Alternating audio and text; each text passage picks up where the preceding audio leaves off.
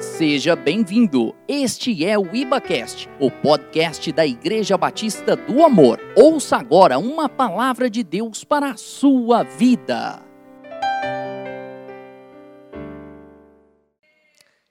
Aleluia. Nós vamos ministrar uma mensagem hoje. Eu queria te convidar a abrir a sua Bíblia lá em 1 Pedro. Primeira carta do apóstolo Pedro, no capítulo de número 1, o verso, nós vamos começar a ler do verso de número 13.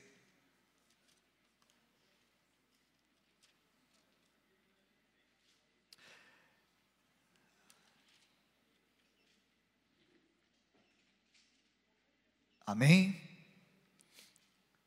1 Pedro capítulo 1, versos 13 ao 21, e a Bíblia diz assim: Por isso, cingindo o vosso entendimento, sede sóbrios e esperai inteiramente na graça que vos está sendo trazida na revelação de Jesus Cristo. Como filhos da obediência, não vos amoldeis às paixões que tinhais anteriormente na vossa ignorância pelo contrário, segundo é santo aquele que vos chamou, tornai-vos santos também vós mesmos em todo o vosso procedimento. Porque está escrito: Sede santos, porque eu sou santo. Ora, se invocais como Pai aquele que, sem acepção de pessoas, julga segundo as obras de cada um, portai-vos com temor durante o tempo da vossa peregrinação sabendo que não foi mediante coisas corruptíveis como prata ou ouro que fostes resgatados do vosso fútil procedimento que vossos pais vos legaram, mas pelo precioso sangue, como de cordeiro, sem defeito e sem mácula, o sangue de Cristo. Conhecido com efeito antes da fundação do mundo, porém manifestado no fim dos tempos por amor de vós, que, por intermédio dele, tendes fé em Deus, o qual ressuscitou dentre os mortos e lhe deu glória, de sorte que a vossa fé e esperança estejam em Deus. Pai, no nome de Jesus, nós liberamos esta palavra preciosa, os teus oráculos. Nós cremos, Pai, que ela é poderosa. A tua palavra é como uma espada de dois gumes, ela ela é penetrante e ela é apta para discernir os pensamentos da mente, do coração e nos sondar Deus por dentro, por isso sonda-nos, Senhor, nessa noite. Transforma-nos, Senhor, nessa noite. Que esta seja, Pai, uma exortação, uma admoestação, um encorajamento para a sua igreja nesse tempo e que nós possamos andar segundo o Senhor deseja em Cristo, na santidade de Cristo. Usa, pois, o pregador nessa noite, usa e toma a sua boca no nome de Jesus. Amém. Amém, queridos. Glória a Deus. Essa é uma carta do apóstolo Pedro, e ele destina essa carta a cristãos judeus que haviam sido dispersos de Jerusalém, quando, quando de uma perseguição de Roma, perseguição do Império Romano aos cristãos, e houve vários imperadores, e nesse momento a história conta que era Nero, louco, e ele, na sua loucura, foi um dos que mais perseguiu os cristãos. E a carta de Pedro foi exatamente para encorajar os cristãos judeus que estavam na Ásia, eles tinham sido dispersos, eles tinham saído de Jerusalém e tinham ido para vários lugares, e essa carta, ela tinha um endereço, ela tinha um motivo, e era o povo de Deus disperso e para encorajá-lo. Alguém precisa de encorajamento aqui nessa noite? Não deixa eu perguntar, alguém precisa de encorajamento aqui nessa noite? Então essa carta é para você, diga essa carta é para mim. E é interessante porque Pedro ele encoraja aqueles cristãos exatamente com a base do evangelho que é a graça. Pedro ele vai chamar o que de mais importante essencial existe na pregação do evangelho que está associado à salvação, que é a graça. Por isso ele vai dizer exatamente aqui no primeiro verso que nós lemos no 13, esperai inteiramente na graça. Espere na graça. A graça nos é suficiente. A graça nos basta, a graça nos sustenta, a graça nos encoraja, a graça nos impulsiona, a graça nos empodera a sermos tudo aquilo que Deus já nos fez ser em Cristo Jesus, nosso Senhor. Você recebe isso nessa noite? Esta é a revelação, ele diz: esta que vos está sendo trazida na revelação de Cristo Jesus. E ele vai então a, a, encorajando aquele, aqueles homens que, não obstante tivessem sido ou estivessem sendo perseguidos, que se mantivessem o que? Fiéis, que se mantivessem íntegros, que se, tiver, se mantivessem com, andando em santidade. A sessão aqui fala de santidade na vida, mas é interessante que para isso Pedro ele começa a dizer: olha, se vocês invocam como Pai aquele que, sem acepção de pessoas, julga segundo a obra de cada um, portai-vos com temor, ou seja, portai-vos com reverência, portai-vos com entendimento, portai-vos lembrando de que Ele é Pai no tempo da peregrinação, porque essa terra é passageira. Sabe o que nós estamos passando aqui? É passageiro, vai passar. Eu postei essa semana dizendo que, um, eu citei um provérbio dizendo que é, as tempestades, ou a tempestade é passageira como o perverso, o caminho do perverso. Mas o justo, ele, ele está em perpétua rocha, em perpétuo fundamento. Então, quem faz a, a vontade de Deus permanece. A tempestade vai passar, mas você e eu que permanecemos no Senhor, não. Tem algum crente aqui nessa noite? Eu sei que a máscara dá uma abafada aí no seu glória a Deus, mas pelo menos eu quero, ouvir, eu quero ver essa máscara fazer assim, tá bom? É, essa máscara ela atrapalha mesmo. Eu estava tentando dar uma rajada ali, Juliana, nesses cânticos, Monique, e a máscara vai sufocando, né? Meu Deus, uma hora nós vamos jogar fora essa máscara e vamos, ai, ai, ai, glória a Deus, aleluia. Mas enquanto isso, querido, aperta o modo, voz de muitas águas e dá glória a Deus que vai sair alguma coisa aí. Vamos ver, se o pessoal manifestar nas redes sociais que ouviu um glória a Deus, é porque está funcionando. Vamos lá, um, dois, três. Glória a Deus! Depois você vê aí, Jorge, se alguém manifestou ou se o vizinho reclamou. Mas Pedro, então, ele apela exatamente para uma consciência daqueles cristãos judeus que estavam dispersos na Ásia, dizendo: Olha, não foi, vocês não foram comprados por coisas perecíveis, como ouro e prata, o seu resgate, ele se deu mediante o sangue precioso do Cordeiro. Então você não foi comprado por qualquer barganha ali na esquina. O seu preço não foi, sabe, num brechó ali da esquina. O seu preço, o seu resgate foi comprado pelo precioso sangue do Cordeiro. Isso é motivo de nós sapatearmos, isso é motivo de nós pularmos, isso é motivo de nós glorificarmos o Senhor. Por isso é esta a base do encorajamento de Pedro àqueles que estavam sendo perseguidos.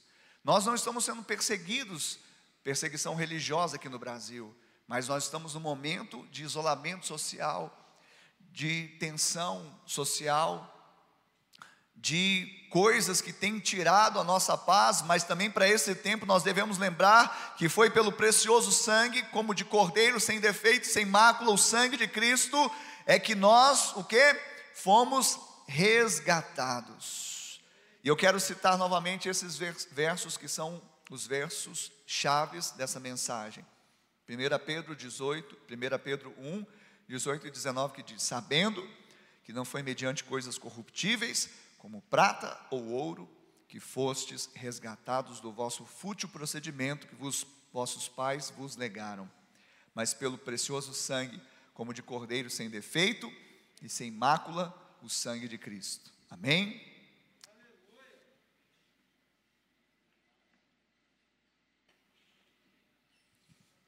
E quando nós falamos de sangue precioso do Cordeiro, nos lembra o que? Nos lembra ceia. Nos lembra de, primeiramente, Cordeiro nos lembra de Páscoa. E nós né, passamos a Páscoa há pouco tempo. Então, quando nós lembramos do Cordeiro, Cordeiro precioso, sem mancha, era exatamente os, os requisitos que foram estabelecidos para a Páscoa.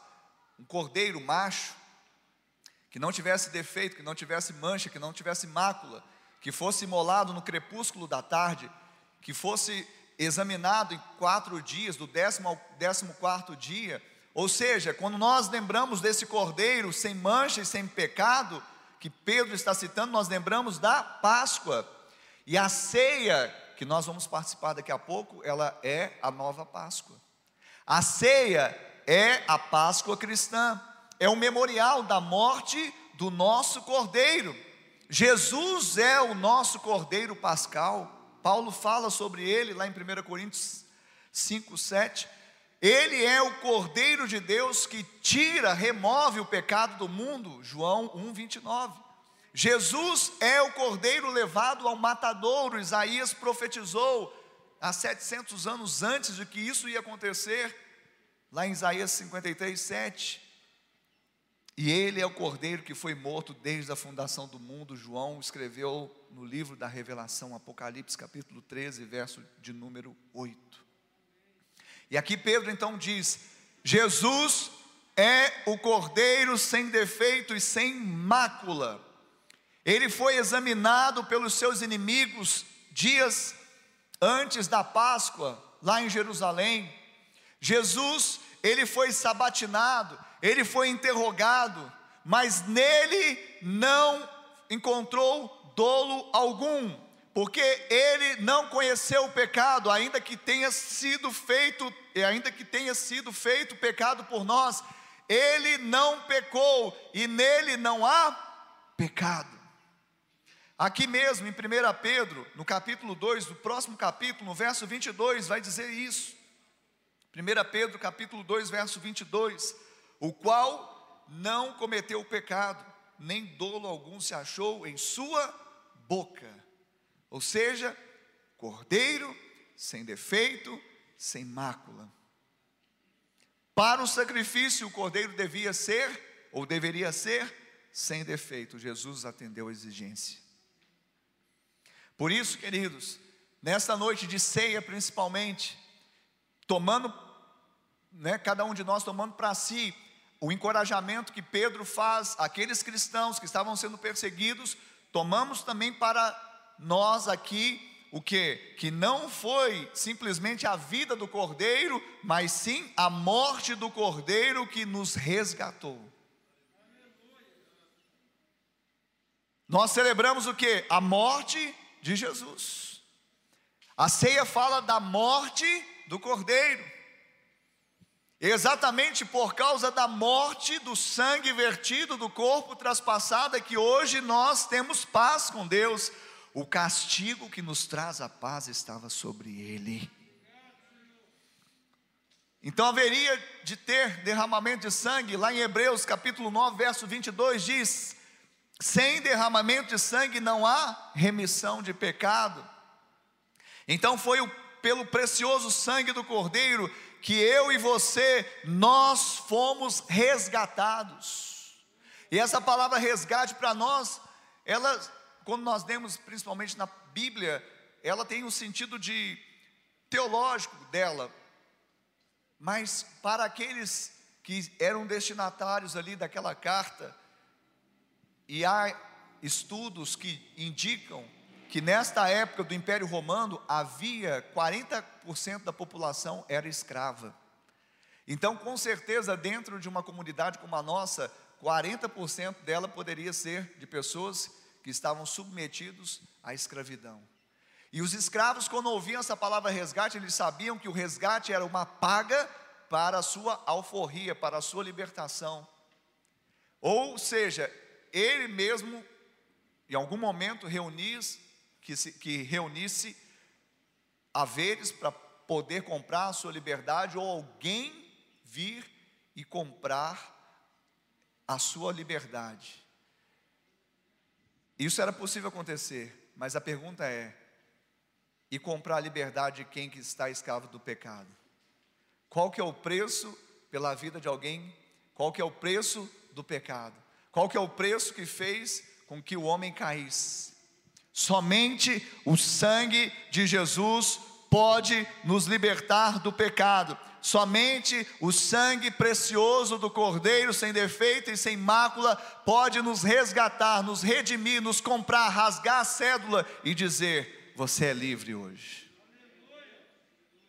O inocente, puro, sem defeito, morrendo pelo pecador. Essa era a paga. Por isso que não se achou nenhum que pudesse fazer o que Jesus fez. Somente Ele poderia fazer e Ele o fez. Por quê? Porque Ele nos amou. Como que é a canção que nós cantamos? Se eu descontrolar, né? Se eu me abalar, os, mesmo que eu me abalar, o seu amor vai sustentar tudo que há em mim. Quantos creem nisso? Mesmo que nós estejamos passando por um momento de abalo social, econômico, mesmo que haja tensão, mesmo, mesmo que haja até um, um resquício de medo, mas mesmo que eu e você nos abalarmos, o amor dele vai nos sustentar tudo que há em nós, porque até mesmo o seu amor lança fora todo medo. Sabe, quando nós olhamos para ele e vemos e contemplamos o amor dele, a gente fala: não há nada que possa impedir que eu prossiga, avance e consiga chegar em Jerusalém celestial. Porque se ele não poupou o seu próprio filho, antes por todos nós nos entregou, não nos dará graciosamente em Cristo ou com Cristo todas as coisas? O que, que tem lhe faltado? Essa era a pergunta, de certa forma, sabe, subentendida nesse encorajamento. Fica firme, porque Jesus ele morreu e a morte de Jesus nos dá esperança, mas a morte de Jesus também nos dá um exemplo de suportar com paciência as tribulações, porque assim como ele venceu, também nós venceremos este mundo. Assim como ele prevaleceu, nós também prevaleceremos. Assim como ele passou pela prova e foi aprovado, aqueles que estão nele, aqueles que já colocaram o sangue dele precioso sobre si, eles também serão aprovados para o louvor da glória de Deus. Eu amo a frase do escritor best-seller Max Lucado, que diz: Jesus recebeu a punição que era sua e Deus deu a você o crédito pela perfeição do seu filho. Eu vou repetir, essa frase é forte. Jesus recebeu a punição que era sua e Deus deu a você o crédito pela perfeição de seu filho. Isso é graça, favor imerecido. E não se questiona e não se entende, apenas se recebe, apenas se toma, apenas se apropria. Nós recebemos então um crédito, um resgate, e junto com esse resgate também nós recebemos um chamado uma vez que agora nós tivemos a nossa natureza transformada, regenerada, o próprio apóstolo Pedro, mais adiante, ele vai falar: agora vocês não foram mais gerados segundo uma semente corruptível, mas agora vocês foram gerados numa semente incorruptível, porque a primeira estava associada ao primeiro Adão que caiu, mas a segunda está associada ao segundo Adão que foi levantado na cruz e venceu. Então ele quer dizer que com o resgate de Jesus, nós recebemos o crédito de andarmos assim como ele andou. O chamado é para que nós sejamos também irrepreensíveis diante de uma sociedade, uma comunidade, um povo que às vezes está vendendo, barganhando princípios e valores. Nós não, porque já não tem mais a ver conosco, não tem mais a minha vida não fala mais, porque, como Paulo disse, não sou eu mais quem vivo, mas Cristo vive em mim. E esse viver que agora vivo na carne, vivo pela fé no Filho de Deus que me amou e se entregou por mim. Essa é a realidade. Por isso, nós recebemos o resgate, recebemos o crédito, recebemos o chamado de sermos irrepreensíveis, mas também recebemos uma realidade. Embora irrepreensíveis, não somos incorrigíveis. Aliás, a correção faz parte do pacote. Pastor, vai doer? Não sei, depende da forma que você vai receber essa mensagem. A correção faz parte do processo. Irrepreensíveis sim, incorrigíveis não. Irrepreensíveis fala da nossa nova natureza. Irrepreensíveis fala da nossa nova identidade. Irrepreensíveis fala da semente herdada de Jesus. Incorrigíveis fala da luta que nós ainda temos que militar contra a carne. Incorrigíveis fala de ter um coração ensinável. Incorrigível fala de nós abdicarmos exatamente da obstinação daquele que não quer ser corrigido e ter então o que? Ter a esperança que mesmo diante de uma correção nós podemos crescer, podemos avançar, podemos aprender e podemos vencer. Abra comigo a sua Bíblia, lá em 1 Samuel, 1 Samuel capítulo 15 verso número 23. Tem alguém vivo aqui nessa noite? Aleluia. 1 Samuel capítulo 15, verso 23 diz assim: Porque a rebelião é como o pecado de feitiçaria, e a obstinação é como a idolatria e culto a ídolos do lar. Ou seja, a pessoa que se torna incorrigível, que não se deixa corrigir, que não se deixa exortar, que não se deixa admoestar, que não se deixa, que não se submete a um conselho, ela está se tornando o que? Obstinada. E a obstinação, no padrão de Deus, é comparado ao pecado de idolatria. Eu fiquei pensando, por que idolatria? Porque, na verdade, a obstinação é o culto ao eu, é levantarmos um altar ao Deus eu, a minha personalidade. Aliás, nós estamos vivendo num século que o culto à personalidade está demais. Se, não se cultua valores, se cultua pessoas. Isso é nefasto. Então, quando a pessoa se torna obstinada, é porque ela não ouve mais conselho, ela não ouve mais correção, ela está obstinada, e ali no centro é o que eu penso, é o que eu acho, é a minha cabeça, é a minha vida, eu faço o que bem entendo, eu não preciso ficar pedindo a bênção de ninguém, e aí ela assume um caminho obstinado e ela está levantando, na verdade, um altar à personalidade, culto ao eu. Por isso que é idolatria. No Salmo de número 81, mais adiante, Salmo 81, nós temos, também temos uma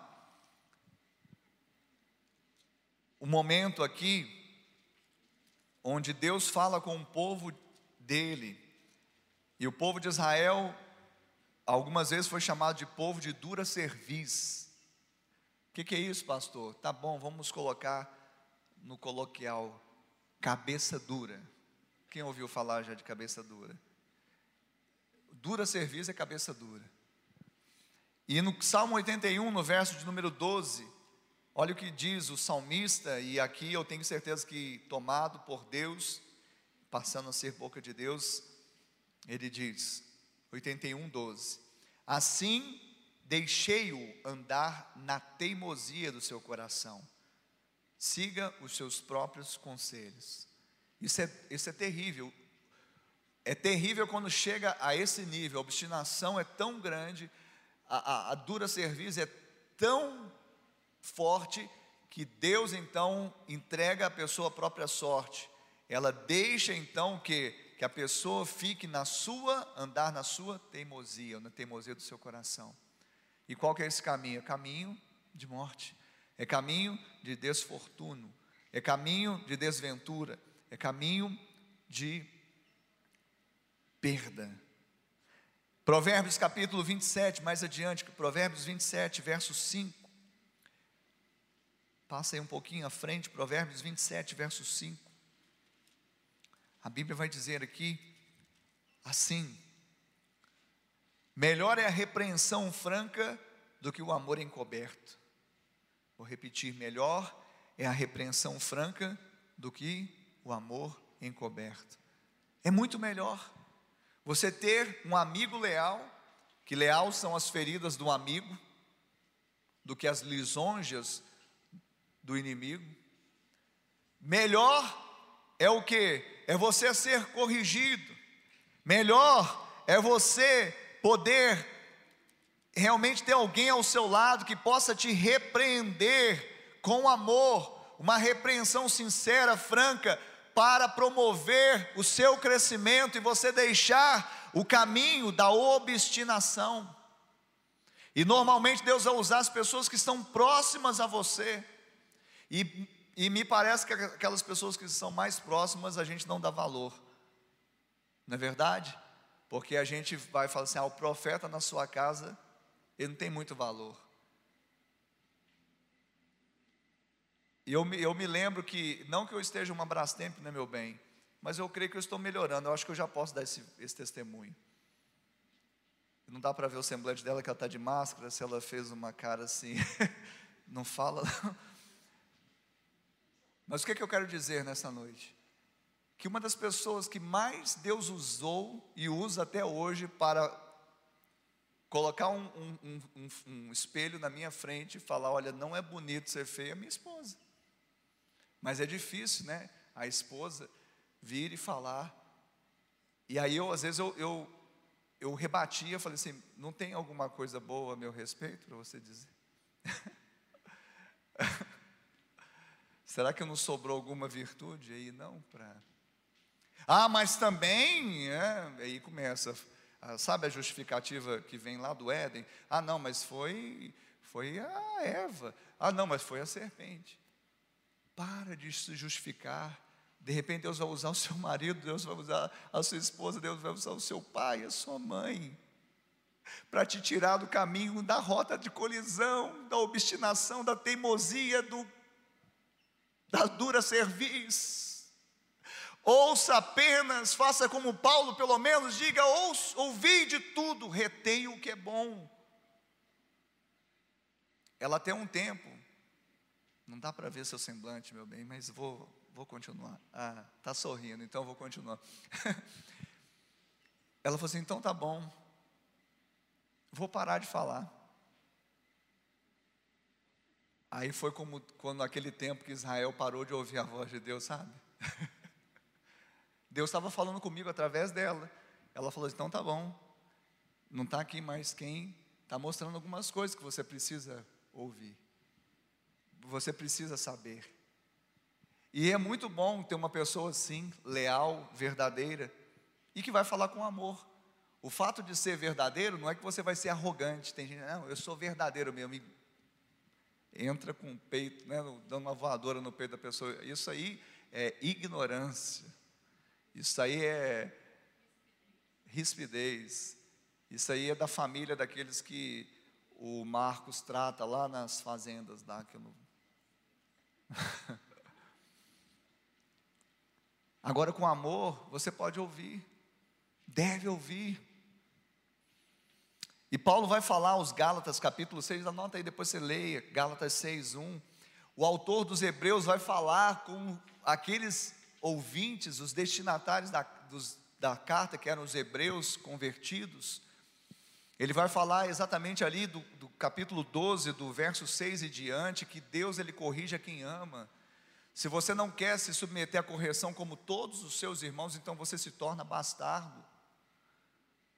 Se você está sendo corrigido, então dê glória a Deus, porque você tem pai, você tem um tutor, você tem um mentor, você tem alguém que se importa, porque, as, porque você está sendo corrigido, tem alguém que se importa com o seu crescimento e está investindo nele.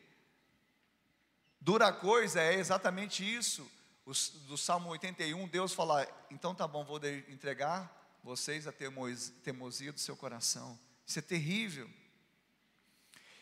E próprio Paulo, quando vai instruir o seu pupilo, Timóteo, ele que era um, um pastor novo, ia assumir igreja, ele dá as cartas pastorais, né, 1 e 2 Timóteo, e ele fala a Timóteo na segunda carta, no verso, capítulo 3, verso 16, ele fala: a escritura é útil para correção ou seja, usa a escritura e corrige as pessoas. Corrigem para quê? Para o bem. Só que essa deve ser o que? Uma relação de confiança. Eu preciso confiar na minha esposa, a minha esposa precisa confiar em mim. O filho precisa confiar no pai. O pai precisa confiar no filho, sim, mas muito mais o filho no pai, pela vivência, pela experiência. Ah, meu pai não é cristão, mas pela experiência você vai lá e faz continência para ele, porque com certeza ele tem muito mais primaveras, não só primaveras, mas invernos nessa vida que você talvez desconheça. Eu estou falando aqui, querido, que nós precisamos entender que a correção faz parte do processo. Como eu falei, irrepreensível. Cristo foi, o cordeiro era sem defeito, sem mancha, ele nos chama também a recebermos esse crédito que fala da graça, chama também a sermos irrepreensíveis, mas ele não nos chamou a sermos incorrigíveis. E nós temos que aprender a andar assim se queremos permanecer no caminho que leva a sermos irrepreensíveis. Quer ser irrepreensível, seja corrigível. Quer ser, quer ser irrepreensível, tenha coração ensinável. Quer seja, quer ser irrepreensível, então não tenha dura cerviz. Esteja pronto a ouvir o que Deus tem para falar. E Deus fala. Ele fala de diversas formas, de várias maneiras. Não coloque Deus na sua caixinha, como eu coloquei muitas vezes.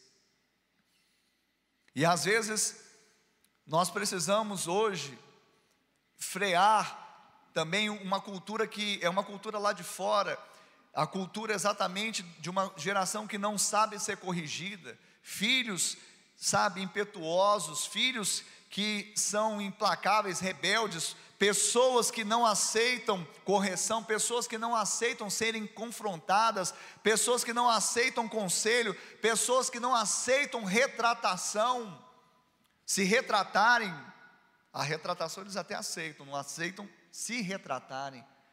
Essa é uma sociedade que está lá fora, agora ela, na verdade, vai dar o que tem, ninguém dá o que não tem. Aquele que não nasceu de novo, ele está ainda sob a herança de Adão. Adão fala de obstinação. Agora nós estamos em Cristo. E como próprio Pedro, ele vai falar mais adiante, ele, nós devemos seguir as suas pisaduras. Nós devemos seguir o seu modelo. Quando foi ultrajado, não revidou com o traje. Quando foi ameaçado, não voltou com ameaça, mas se entregou àquele que julga retamente.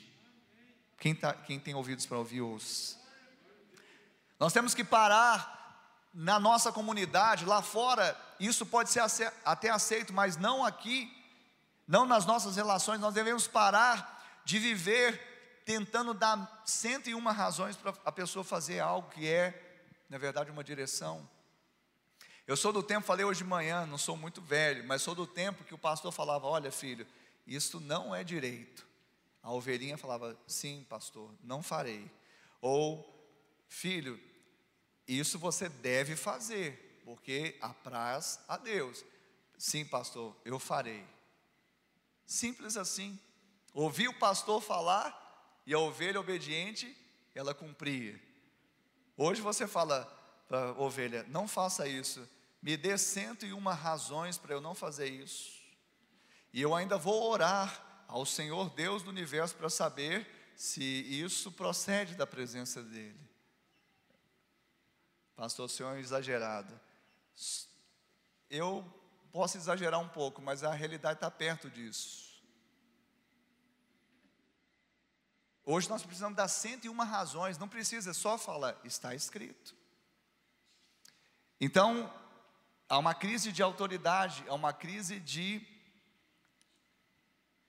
no coração do homem. E hoje nós precisamos trazer à memória o que nos dá esperança. Quando a gente põe uma mesa aqui, nós precisamos entender, uma mesa da ceia, que a ceia está falando de um cordeiro sem defeito, sem mancha, que foi entregue. O sangue dele, precioso, cobriu a minha vida.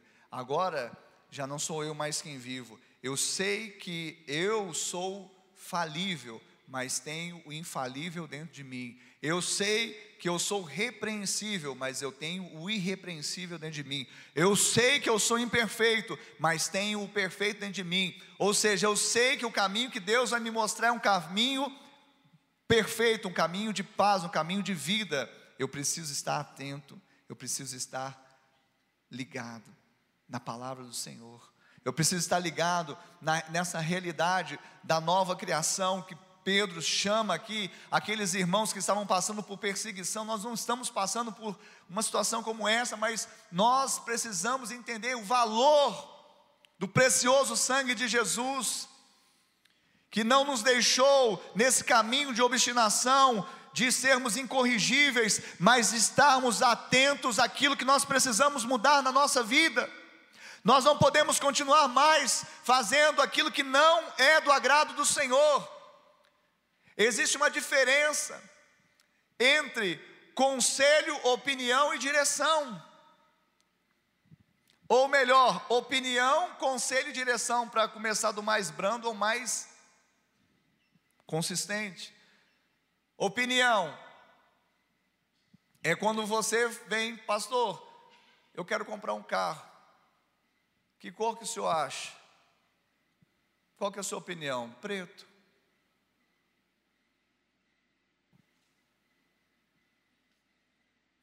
Aí vem o outro irmão, e eu sei que ele está em dificuldade financeira. Pastor, eu queria comprar o carro. O que, que o senhor me fala? Ó, eu vou te dar um conselho. Opinião é só a cor do carro.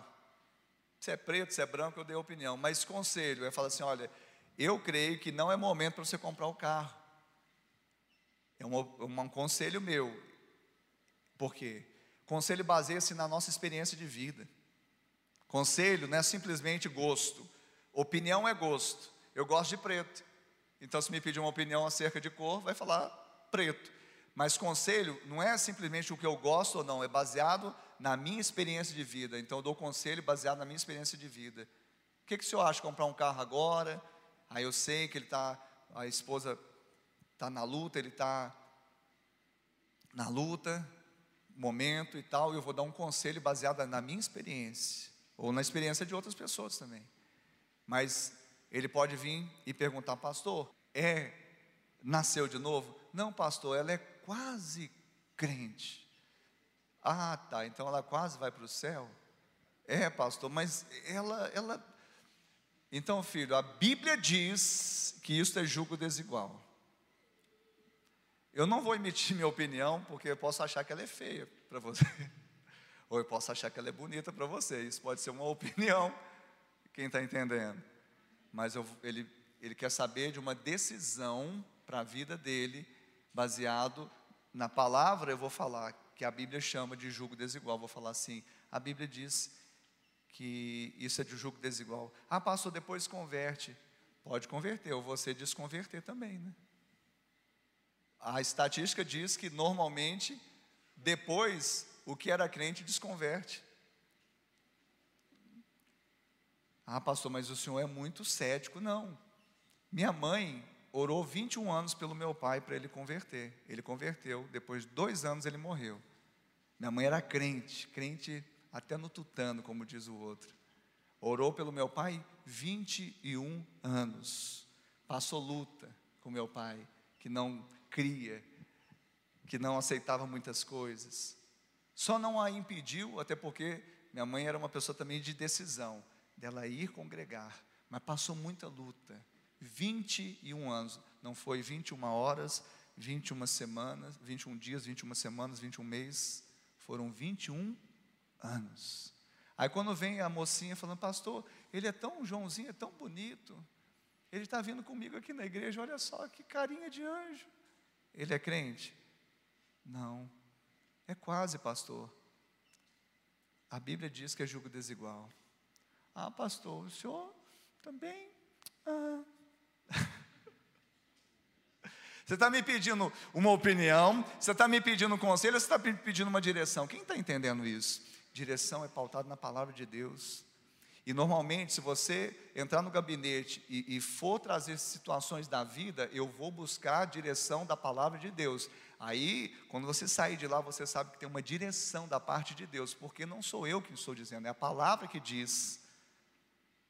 E aí não tem como, ah, me apresente 101 razões, não tem isso, porque nós devemos ter um coração ensinável, porque isso não é o Ricardo, eu mesmo estou sujeito a, a direção. Eu não sou um déspota, um tirano, um imperador que não tenho também que me submeter à autoridade. Eu jamais poderia estar exercendo autoridade se eu não estivesse debaixo de uma.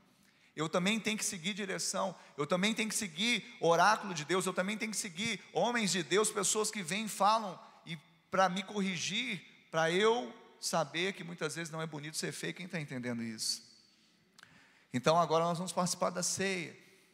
E essa palavra, ela não é uma palavra para te colocar na lona, mas é para te levantar de lá. Essa palavra não é para deixar você desanimado, mas é para te animar. Essa palavra é para você entender que Deus está cuidando de todas as coisas, inclusive das coisas que você talvez está colocando, sabe, nas gavetas, você está colocando lá no sótão, Deus quer que você tire tudo isso e jogue fora, para que você possa romper, crescer, avançar, para que você possa ver a glória do Senhor se manifestando na sua casa. Ceia fala de memorial, ceia fala, a ceia nos chama a uma memória do passado, o que, que aconteceu? Jesus morreu, mas a ceia também fala de uma visão do futuro. O que, que vai acontecer? Jesus vai voltar. A ceia nos chama a examinarmos o que ele fez. Jesus fez algo. Ele deu seu precioso sangue, mas a ceia também fala de nos autoexaminarmos e vermos aquilo que nós temos feito. Esse é o momento, essa é a hora. Esse é o momento, esta é a hora de nós buscarmos em Deus o caminho que Ele tem para nós e falar: Deus, sonda-me, sonda o meu coração, vê se há nele algum caminho mal, e abra mão desse caminho, abra mão dessa vereda, abra mão da obstinação. Muitas vezes, eu queria que você ficasse de pé no seu lugar, muitas vezes nós, porque enfrentamos muitas coisas na vida, enfrentamos situações, oposições, adversidades, sofremos na vida, a vida não nos deu muitas coisas, a não ser coisas tristes, perdas, e muitas vezes nós trilhamos o caminho da obstinação para nos mantermos duros diante das circunstâncias da vida, como se esse caminho da obstinação, de uma posição inflexível, fosse o único caminho. Eu quero te falar que o único caminho se chama Jesus Cristo de Nazaré. Eu sou o caminho, o caminho, a verdade e a vida. E o caminho dele é um caminho que não muda, é imutável. Nós entramos nele, se nós destoarmos, se nós desalinharmos, nós é que precisamos voltar ao caminho dele, não dele ao nosso. Isso fala daquilo que nós vamos profetizar aqui nesta mesa. Quem está entendendo isso nessa noite pode dar um glória a Deus. Quem está sendo edificado com essa palavra pode, pode dizer aleluia. Então nós vamos agora, querido, fazer isso fazermos o que o Paulo disse aos Coríntios lá no capítulo, na primeira carta, no capítulo 11, no verso 28, examine-se, pois, o homem a si mesmo. Examine-se, pois, o homem a si mesmo.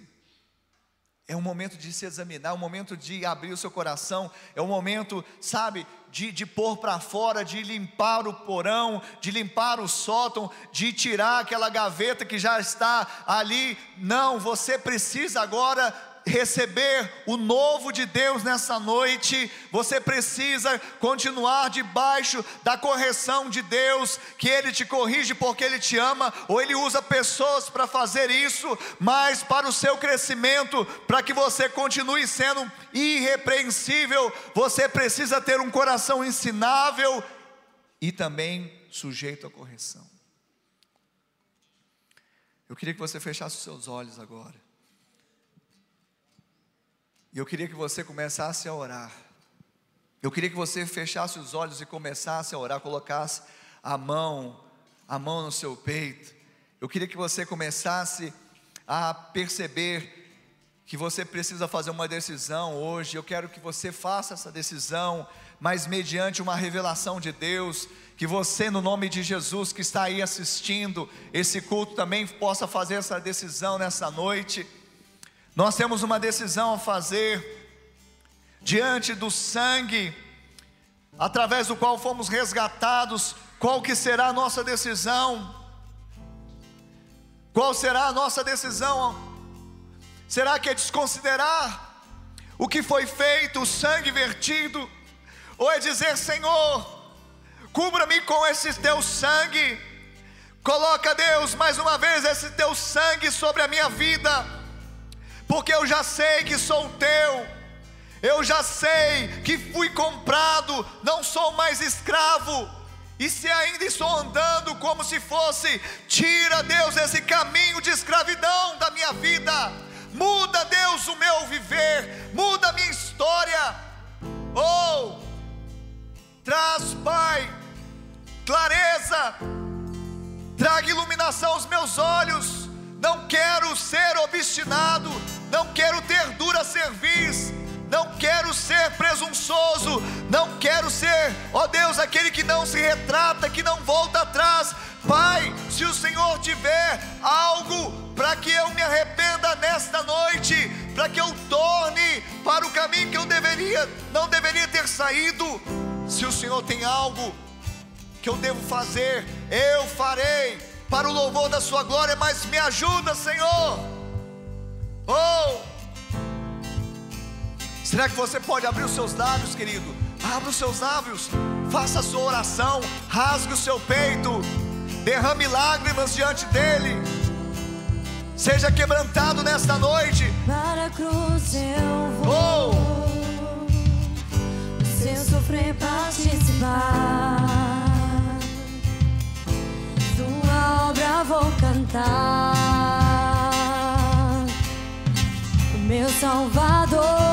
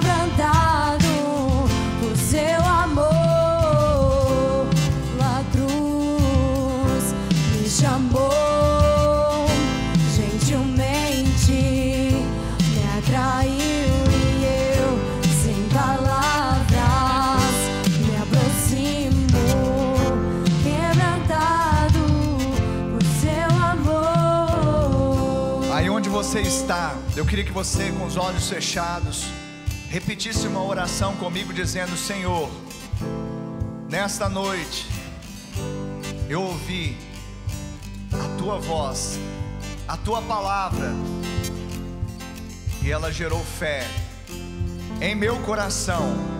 Por isso, agora, eu confesso com a minha boca que Jesus Cristo é o meu Senhor, o meu Salvador e eu creio em meu coração que Deus o Pai o ressuscitou dentre os mortos. Salva-me, Senhor.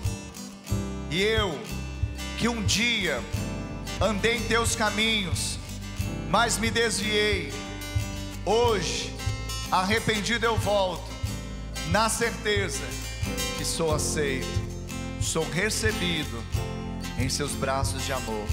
Coloca anel no meu dedo, sandálias nos meus pés, porque o filho volta para a casa do Pai. Ainda com seus olhos fechados, tanto os que estão aqui no culto presencial, quanto os que estão lá no culto online. Eu quero perguntar agora, se você fez esta oração e se identificou com ela, eu queria que você levantasse uma das suas mãos. Levante a sua mão. Eu vejo uma mão levantada ali. Levante a sua mão, você que orou e se identificou, você pode levantar sua mão agora onde você está. Aleluia. Você pode levantar sua mão dizendo: Sou eu. Essa é a minha vida, essa é a minha realidade. Eu quero nascer de novo, ou tendo nascido, eu quero voltar. Eu não quero mais o caminho de incorreção, mas eu quero ter um coração ensinável, através do qual o Senhor vai me levar a crescer e alcançar lugares que jamais eu imaginava. Eu te abençoo em nome de Jesus, você que levantou a sua mão. Seja bem-vindo à família de Deus. Eu te abençoo com toda sorte de bênçãos espirituais nas regiões celestes. Eu declaro que praga alguma chegará à sua casa e nada pode separar do amor de Deus que está em Cristo Jesus. E que não há mais condenação para você, porque você está em Cristo Jesus, o nosso Senhor. E o seu caminho é irrepreensível diante dos olhos de Deus, mas com coração corrigível, ensinável para o processo de santificação na sua vida. Assim eu oro no nome de Jesus. E você também que está pelas redes sociais, quem sabe você levantou sua mão. Quem sabe você se manifestou aí. Quem sabe essa palavra fez efeito no seu coração também. Essa mesma palavra proferida vai ao seu encontro, vai aí te encontrar e gerar também uma atmosfera de glória onde você estiver no nome de Jesus. Obrigado por acessar o IbaCast. Acesse nossas redes sociais, siga Igreja Batista do Amor. Até a próxima!